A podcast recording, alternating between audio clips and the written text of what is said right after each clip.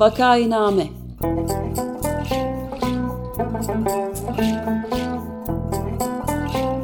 Salgın günlerinde memleket manzaraları.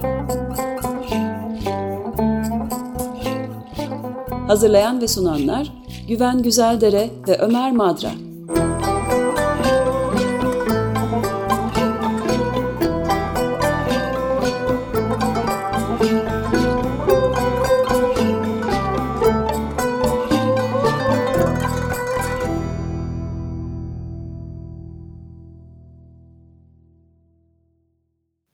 Günaydın Güven Bey, merhabalar. Günaydın Ömer Bey. Evet, e, Kayahan Pala'yla e, profesör bir ikinci program yapıyoruz ama siz e, takdimini yaparsanız sevinirim. E, tabii Bursa Uludağ Üniversitesi'nden halk sağlığı uzmanı Profesör Doktor Kayahan Pala konuğumuz. Geçen hafta da konuğumuz olmuştu kendisi ve Türk Tabipleri Birliği'nin e, COVID-19 İzleme Komitesi raporu ışığında ve e, Doktor e, Kayahan Pala'nın yaptığı sunum e, çerçevesinde bir genel değerlendirmede bulunmaya çalışmıştık.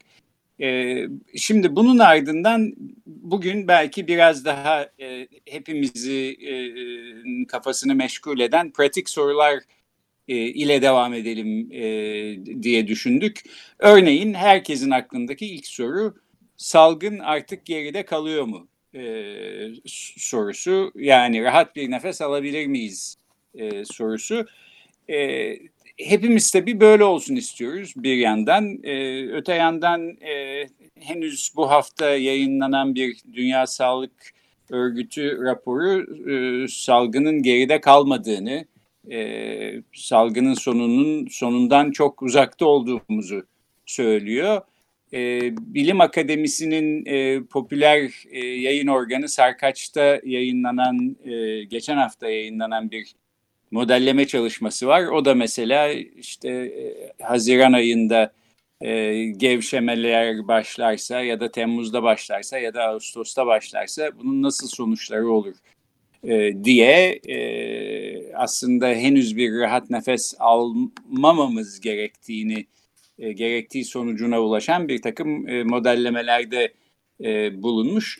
E, ben de şimdi bütün bunların ışığında ve e, Türk Tabipleri Birliği COVID-19 İzleme Komitesi'nin de e, düşünceleri e, çerçevesinde e, Kayan Bey size bu soruyla e, bu soruyu sorarak e, başlayalım istiyorum. E, rahat bir nefes alabilir miyiz?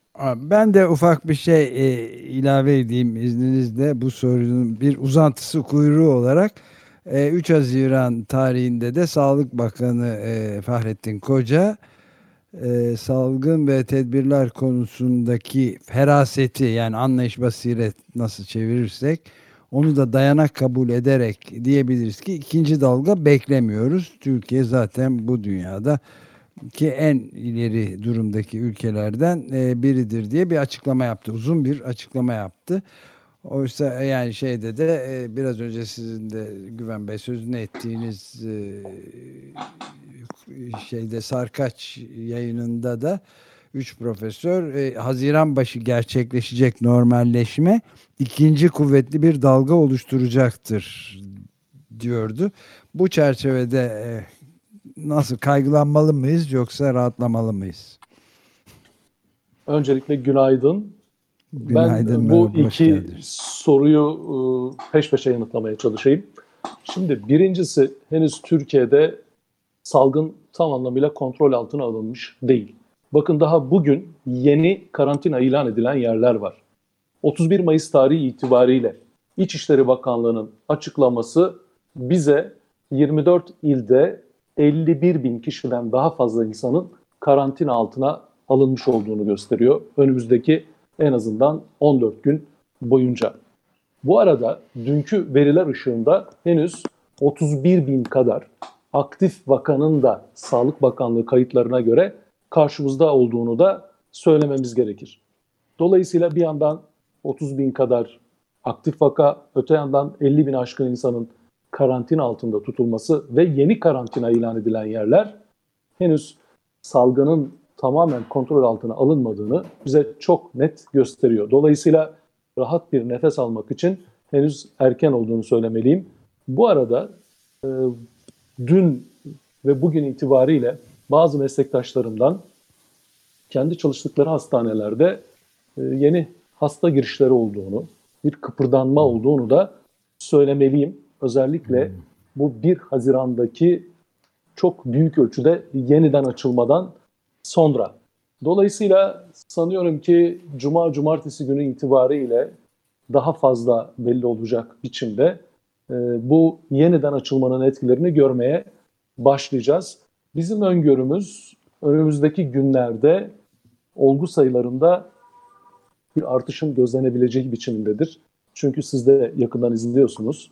Hem şehir içi ulaşım araçlarında fiziksel uzaklığın korunamaması, hem kentler arasındaki ulaşım sınırlamasının kaldırılması, hem de çok geniş kapsamlı bir yeniden açılmanın gündeme getirilmiş olması hastalığın bulaş riskini daha artıracak gibi görünüyor ki henüz bu virüsün hastalık yapma yeteneğinde bir azalma olmadığını da hem Dünya Sağlık Örgütü açıklıyor hem de dünyanın diğer ülkelerinden.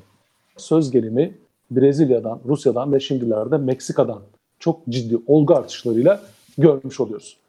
Sağlık Bakanı'nın açıklamasına gelince aslında o açıklamada çok dikkat çeken bir cümle daha kurdu Sağlık Bakanı. Şöyle bir şeyden söz etti. Hani hiç kimse daha iyi önlemler alsak daha az e, kayıpla bu süreçten e, çıkabilirdik cümlesinin dışında bir şey söyleyemez. Yani alınan önlemlerin bir tartışmaya açık olduğunu göstermesi bakımından ve etkilerinin tartışmaya açık olduğunu göstermesi bakımından ben bu cümleyi önemli buluyorum.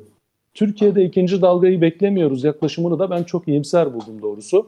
Özellikle daha birinci dalga ortadan kaldırılmamışken yani günde bine yakın doğrulanmış olgular henüz duyulma aşamasında ve 20'nin üstünde yurttaşımızı da her gün maalesef kaybettiğimiz koşullarda ikinci dalgayı konuşmak yerine birinci dalgadaki salgın eğrisinin sıfıra daha yakın bükülmesi sürecini değerlendirmek uygun olacaktır. Çünkü henüz daha Türkiye'de birinci dalga sonuçlanmamıştır. Bu arada yakın komşularımızdan örneğin İran'a bakılacak olursa İran'da olgu sayıları binin altına düştüğünün hemen ardından bu ikinci dalga denebilecek bir yükselme ile önce 1500'lü 2000'li sayılara sonra da 3000'li sayılara tekrar yükselmeye başladı. Ya da İsrail'e bakalım. 23-24 Mayıs'ta olgu sayısını sıfıra indirmişti iki gün boyunca. Sonrasında hafif yükselmelerle olgu, sayıları 150'ye doğru çıkmaya başladı. Dolayısıyla bu yeniden açılmaların henüz elimizde etkili bir aşı ve ilaç olmaması ve toplum bağışıklığı oranlarının da beklenenin çok altında gerçekleşmiş olması nedeniyle önümüzdeki günlerde ya henüz sonlanmamış birinci dalgada yeni dalgalanmalar olgu kümeleri biçiminde ya da salgın eğrisinin sıfıra çok büküldüğü yerlerde ikinci bir dalga olarak çıkma olasılığı var ki Türkiye'de bu olasılıkları yaşayan ülkelerden bir tanesi. Bunun dışında bir şey söylemek mümkün değil. Bir de Ömer Bey sizin sorunuzda hani Türkiye çok başarılı gibi e, bir algıya yol açacak cümleler kurulduğunu anlıyorum. Evet Kayan Bey yani pardon şöyle de tam cümleyi söyleyeyim. E, devletimiz salgınla mücadelede imkanlarını seferber etti. Adeta bugünler için hazırlanmış sağlık altyapımızla yetişmiş hekimlerimiz ve bilim insanlarımızla dünyada örneği görülmemiş bir başarıyı elde ettik diyor kelimesi kelimesine böyle açıklaması 3 Haziran tarihiyle Fahrettin Koca'nın. Evet, Sayın Bakan'ın açıklamalarını kendisi dışında başka nesnel değerlendirme yapan kurumlardan ve kişilerden duymak daha gerçekçi olurdu. Açıkçası benim katıldığım bölümleri de var, katılmadığım bölümleri de var. Katıldığım bölüm şudur. Türkiye'deki sağlık emekçileri çok büyük bir adanmışlıkla bu süreçte mücadele ettiler. Gerçekten bunu çok önemli buluyorum. Yine katıldığım bölümlerden bir tanesi ilaçların etkinliğini ayrıca tartışabiliriz ama Sağlık Bakanlığı'nın bu pandemi sırasında tedavi ile ilgili ilaçları ve tedaviyi sağlama konusundaki e, yarattığı geniş olanaklar e, zincirdir. Özellikle ilk başlarda değil ama sonrasında. Fakat Türkiye bu süreçte işte özellikle sağlık sisteminin hazırlıklığı konusunda iyi bir e, başarı düzeyi gösterememiştir. Özellikle birinci basamağın bu sağlıkta dönüşüm programı nedeniyle almış olduğu hasar bu bulaşıcı hastalık salgını da içinde olmak üzere e, bir takım sıkıntıları gündeme getirmiştir ki 2018 yılı Türkiye Nüfus ve Sağlık Araştırması'nda tam aşılı çocukların oranındaki azlık %70'in altındadır. Bunun en tipik göstergelerinden bir tanesidir. Dolayısıyla bunları önümüzdeki günlerde uzun uzadıya ve nesnel ölçütlere göre ayrıntılı olarak tartışmamız gerektiği kanısındayım. Evet, evet yani e, Kayahan Bey siz de eminim e, kötü haberleri ileten e, kişi olmaktan özellikle hoşlanmıyorsunuz. Fakat elçiye zevali olmaz. E, eldeki nesnel veriler ışığında bir e, değerlendirme sunuyorsunuz. E, Sağlık Bakanlığı her gün bir takım sayılar yayınlıyor. E, bu sayılara baktığımız zaman e, mesela günlük vefat sayılarının e, düşüyor olduğunu görüyoruz. Buna seviniyoruz. Fakat yeni enfekte olan hasta sayısı hala e, bin civarında günlük, binin biraz altında. Bu yüksek bir sayı. Üstelik bu yalnız bizim erişebildiğimiz e, hasta sayısı, bilmediğimiz hastaları da katacak olursak bunun belki e, pek çok kat üstünde olması mümkün. Bu sayı kaça düşse ve ne kadar süre e, öyle hareket etse biraz daha e, tamam galiba salgın artık kontrol altında e, diyebiliriz sizce? Şimdi e, tabii toplum günlük doğrulanmış olgu sayısına çok önem gösteriyor ve bizim bir rakam hedefi vererek ya tamam bunun altına düşerse merak etmeyin dememizi bekliyor ama salgın bilimi açısından bu bizim çok benimsediğimiz bir şey değil. Bizim burada benimsediğimiz temel mesele bu hastalık sırasında mevcut elimizdeki olguların bulaştırıcılık düzeylerinin azalmasının ortaya konması. Bir başka deyişle zamana bağlı üreme sayısındaki azalmanın çok net ortaya konabilmesi. Dolayısıyla yani bu rakamın tabii ki bin civarlarında olması bugün için halen yüksek. Örneğin bizim daha önceki kurduğumuz modellerde artık bugünlerde 500'ün altına düşmüş olmasını, birkaç hafta içerisinde de 100'ün altına düşmüş olmasını e, bekliyorduk. Ama neden e, olduğunu hepimizin bildiği, özellikle bu 11 Mayıs'taki ilk AVM'lerle başlayan erken açılmanın biraz etkili olduğunu e, görüyoruz sayıların artışına ilişkin olarak. Sağlık Bakanlığı günlük olguları açıklarken ve sizin de söylediğiniz gibi yalnızca doğrulanmış olguları açıklarken bunlara ilişkin kapsamlı açıklamaları yapmaktan kaçındığı için süreci değerlendirmekte zorlanıyoruz. Örneğin test sayısını biliyoruz ama bu testin kaç kişiye yapıldığını bilmiyoruz. Yani 2 milyon üstündeki test güzel bir sayı gibi görünmekle birlikte bu 2 milyon üstündeki test sayısı acaba 500 bin kişiye mi yapıldı yoksa 700 bin kişiye mi yapıldı? Çünkü ikisi arasında bu değerlendirme açısından farklılıklar olacak. Bunları bilmiyoruz. Dolayısıyla Türkiye'de de zamana bağlı üreme sayısındaki farklanmayı göremediğimiz için henüz bu salgınla ilgili çok umut verici ya evet hiç merak etmeyin bu süreç kontrol altındadır diyebileceğimiz cümleleri kurmamız mümkün değil. Ama Sağlık Bakanlığı'nın birkaç gün önce yayınladığı yeni rehberde sağlık kuruluşları bölümünde kendi cümleleriyle henüz salgının bitmediğini ama artık daha uzun süre salgının ikinci etkisi nedeniyle özellikle kronik hastalıkların ve diğer hastaların sa- e, sağlık kuruluşlarına başvurmasını geciktirmek istemedikleri için yeni bir dönem girdiklerini açıklamış olması aslında bizim sözlerimizin bakanlık tarafından da doğrulandığını göstermesi bakımından bence önem taşıyor.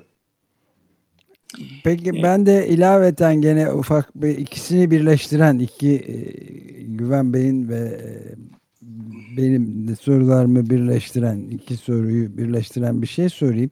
Yani bu e, 30 Mayıs'ta Sarkaç yayın organında Özgür Ertunç, Pınar Mengüç ve Reyhan Diz Küçükkaya imzalı kapsamlı bir araştırma yayınlandı.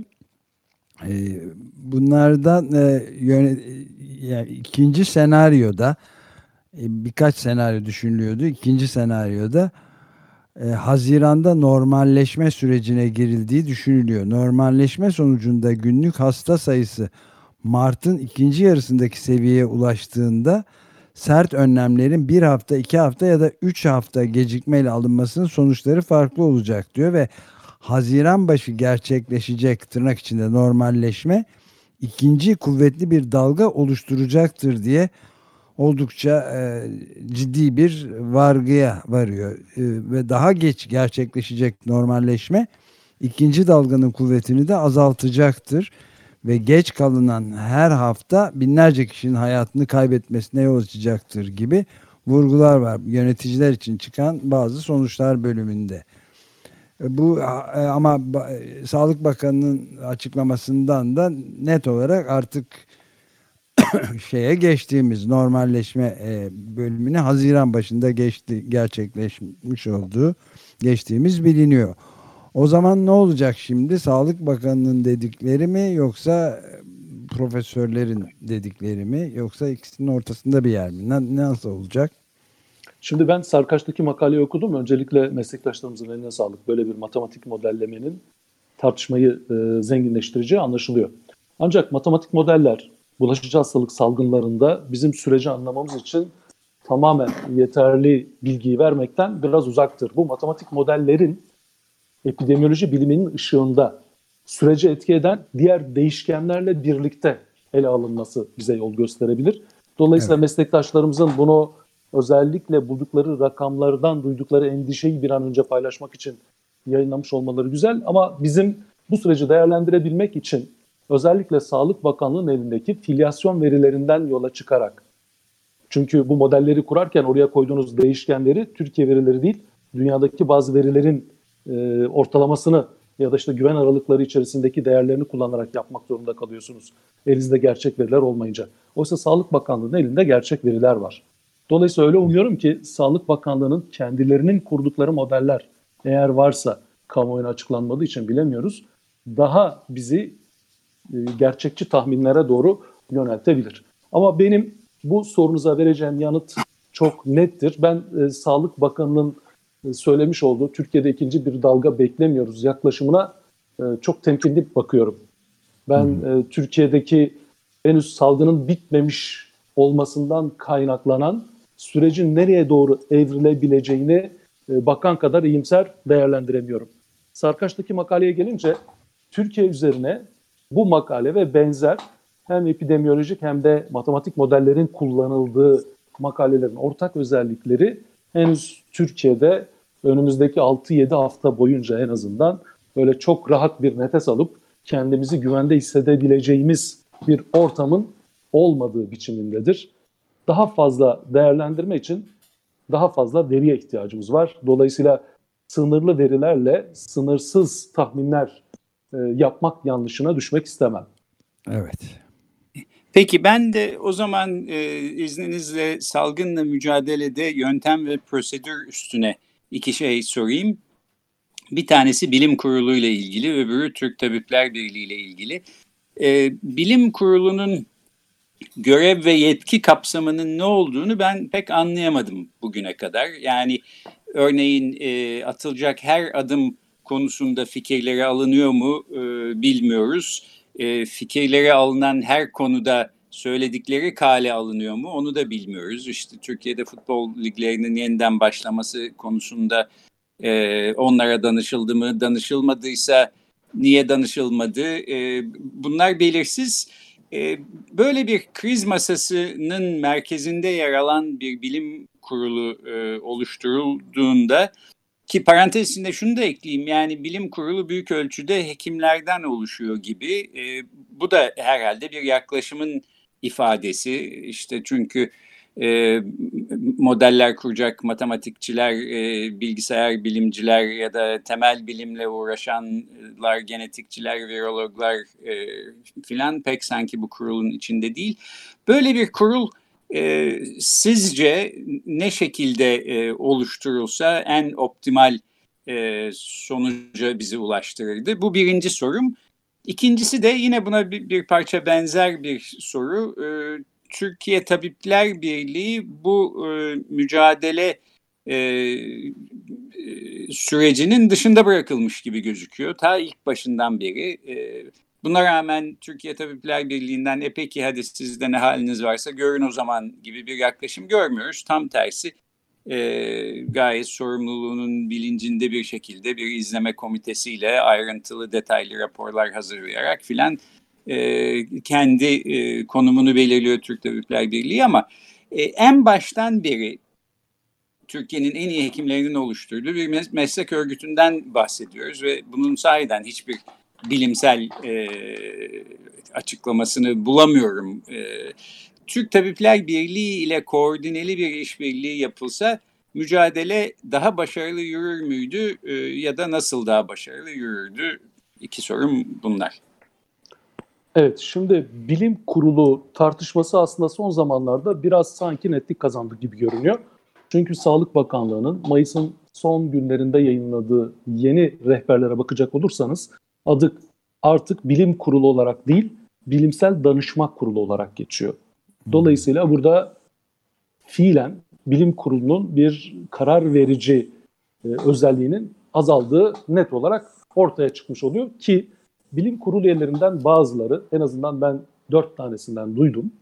E, bu süreçte bilim kurulu kararları ışığında karar verme süreci diye bir şeyin yaşanmadığını, bilim kurulunda oylama yapıldığında o kararların genellikle oy çokluğuyla alındığını ama oy çokluğunda alınan kararların bile karar vericiler tarafından her zaman aynen uygulanmadığını söylediklerini duydum. Ancak Sağlık Bakanlığı da bir takım resmi otoritelerde Türkiye'de bu mücadelenin sanki tamamen bilim kurulu kararlarına göre yürütüldüğüne ilişkin bir algı yaratmaya çalışıyorlar. Açıkçası orasının biraz sıkıntılı olduğunu ben de düşünüyordum. Peki bu soruya ilişkin olarak siz nasıl yapılmalıydı diye sordunuz. Aslında Türkiye'nin bu alanda çok önemli bir deneyimi vardı.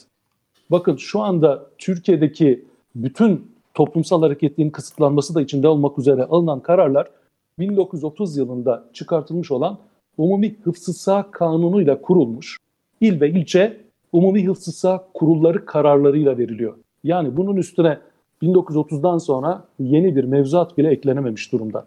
Çünkü bir yandan da Türkiye'nin bulaşıcı hastalıklarla savaş tarihi büyük başarılarla dolu. Yani sıtmadan tutun birçok önemli büyük bulaşıcı hastalığa kadar. Konumuzla ilgili olan yan da şu, aslında Türkiye'de çok önemli iki kurum vardı. Bir tanesi bugün Halk Sağlığı Okulu diyebileceğimiz Hıfzı Sağ Okulu. Diğeri de Refik Saydam Hıfzı Sağ Enstitüsü. Enstitüsü. Maalesef Hıfzı Sağ Okulu 1983 yılında kapatıldı. Refik Saydam Hıfzı Sağ Enstitüsü de 2011 yılında kapatıldı. Eğer bu iki kurum kapatılmamış olsaydı oradaki halk sağlığı birikimi sizin de az önce söz ettiğiniz günümüzün ihtiyaçlarını da karşılayacak şekilde bilim insanlarından da destek olarak Türkiye'de bu süreci çok iyi yönetebilirdi. İyi örneklerinden bir tanesi mesela Almanya'daki Koch Enstitüsü'dür. Dolayısıyla böyle bir yapının, kurulmuş olan yapının yok edilmesi yerine güçlendirilmesi bu mücadelede Türkiye'nin elini de çok güçlendirirdi. İkinci soruya geleyim. Türk Tabipleri Birliği bu süreçte herhangi bir biçimde içeriye alınmamasına ve deyim yerindeyse Sağlık Bakanlığı tarafından dışlanmasına rağmen kendi yasasından kaynaklanan ve kendi halkına karşı duyduğu sorumluluktan kaynaklanan bir yapıyı COVID-19 izleme kurulu kurdu ve elinden geldiğince süreci izleyerek Sağlık Bakanlığı'na önerilerde bulunarak bazı soruları yöneltip yanıtlarını almaya çalışarak sürece bir katkı sunmaya çalışıyor. Değişik raporlamalar yapıyoruz. Hatta biz de bu kurulu birkaç defa yeni üyelerle genişlettik ki Türk Tabipleri Birliği'nin izleme kurulunda sosyal bilimciler, iletişimciler, e, işte bir takım bu alana katkıda bulunabilecek birçok kesimden e, insanlar var. Önümüzdeki günlerde tekrar biz de bu süreci ayrıntılı olarak değerlendirmeye çalışıyoruz. Ama sizin sorunuzda çok önemli bir şey vardı. Eğer başından itibaren Türk Tabipleri Birliği bu sürece katılmış olsaydı acaba süreç daha nasıl iyi yönetilebilirdi?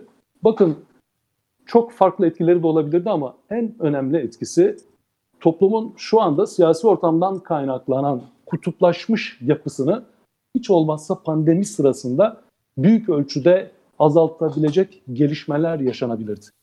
bugün herhangi bir taraf kendini hissettiği bir taraftan duyduğu bir cümleyi kabul ederken başka bir taraftan duyduğu cümleyi kabul etmeme eğilimi içerisinde.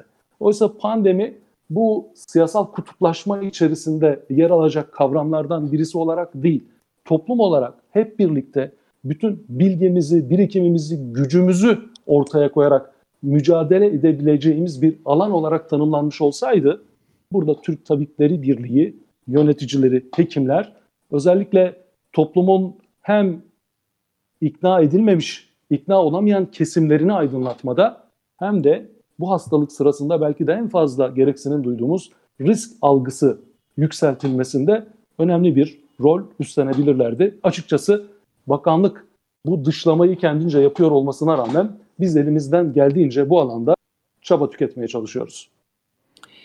Evet peki galiba artık bitiriyoruz programı. Fakat yine de e, bir Covid-19 izleme e, komitesi üyesi bir halk sağlığı uzmanı olarak e, eğer programı bitirirken kapatırken bu yeni normalleşme e, süreci içinde e, söylemek istediğiniz birkaç cümle varsa Kayan Bey ben sözü size bırakayım. Şimdi biz şunun farkındayız. Bu hastalık daha epey süre toplumumuzun gündeminde olacak. Dünyada da olduğu gibi. Ama bu gündem sırasında tamamen bu algıyı aşağı düşürüp sanki Türkiye'de sorun çözülmüştür gibi yaşamayı tercih etmek yerine bu hastalığa karşı kendimizi ve sevdiklerimizi nasıl koruyabiliriz duygusuyla davranmayı tercih etmek daha doğru bir e, yaklaşım olacaktır. Bu nedenle de sözüne ve bilgisine güvenilir kurumlar üzerinden kişilerin kendilerini bu pandemi sırasında tanımlamaları ve buna göre günlük yaşantılarını belirlemelerinin ben önemli olacağını düşünüyorum. Bu anlamda da Türk Tabipleri Birliği üstüne düşeni yapmaya devam edecektir. Ee, çok teşekkür ederiz Kayan Pala. Gerçekten gayet e, en azından kendi payıma konuşayım. Çok yararlı bir e, yarım saat geçirdik. Sadece. Evet ben ben de bu teşekkürlere e, katılıyorum. Bursa Uludağ Üniversitesi'nden Profesör Kayan Pala geçen hafta olduğu gibi bu hafta da konuğumuzdu. Çok teşekkür ederiz. Sağ olun. E, çalışmalarınızda bundan sonraki kısmında kolay gelsin. Başarılar diliyoruz. Biz de teşekkür ediyoruz. Kolay gelsin. Görüşmek üzere. Görüşmek üzere. Hoşçakalın. Açık Radyo program destekçisi olun. Bir veya daha fazla programa destek olmak için 212 alan koduyla 343 41 41.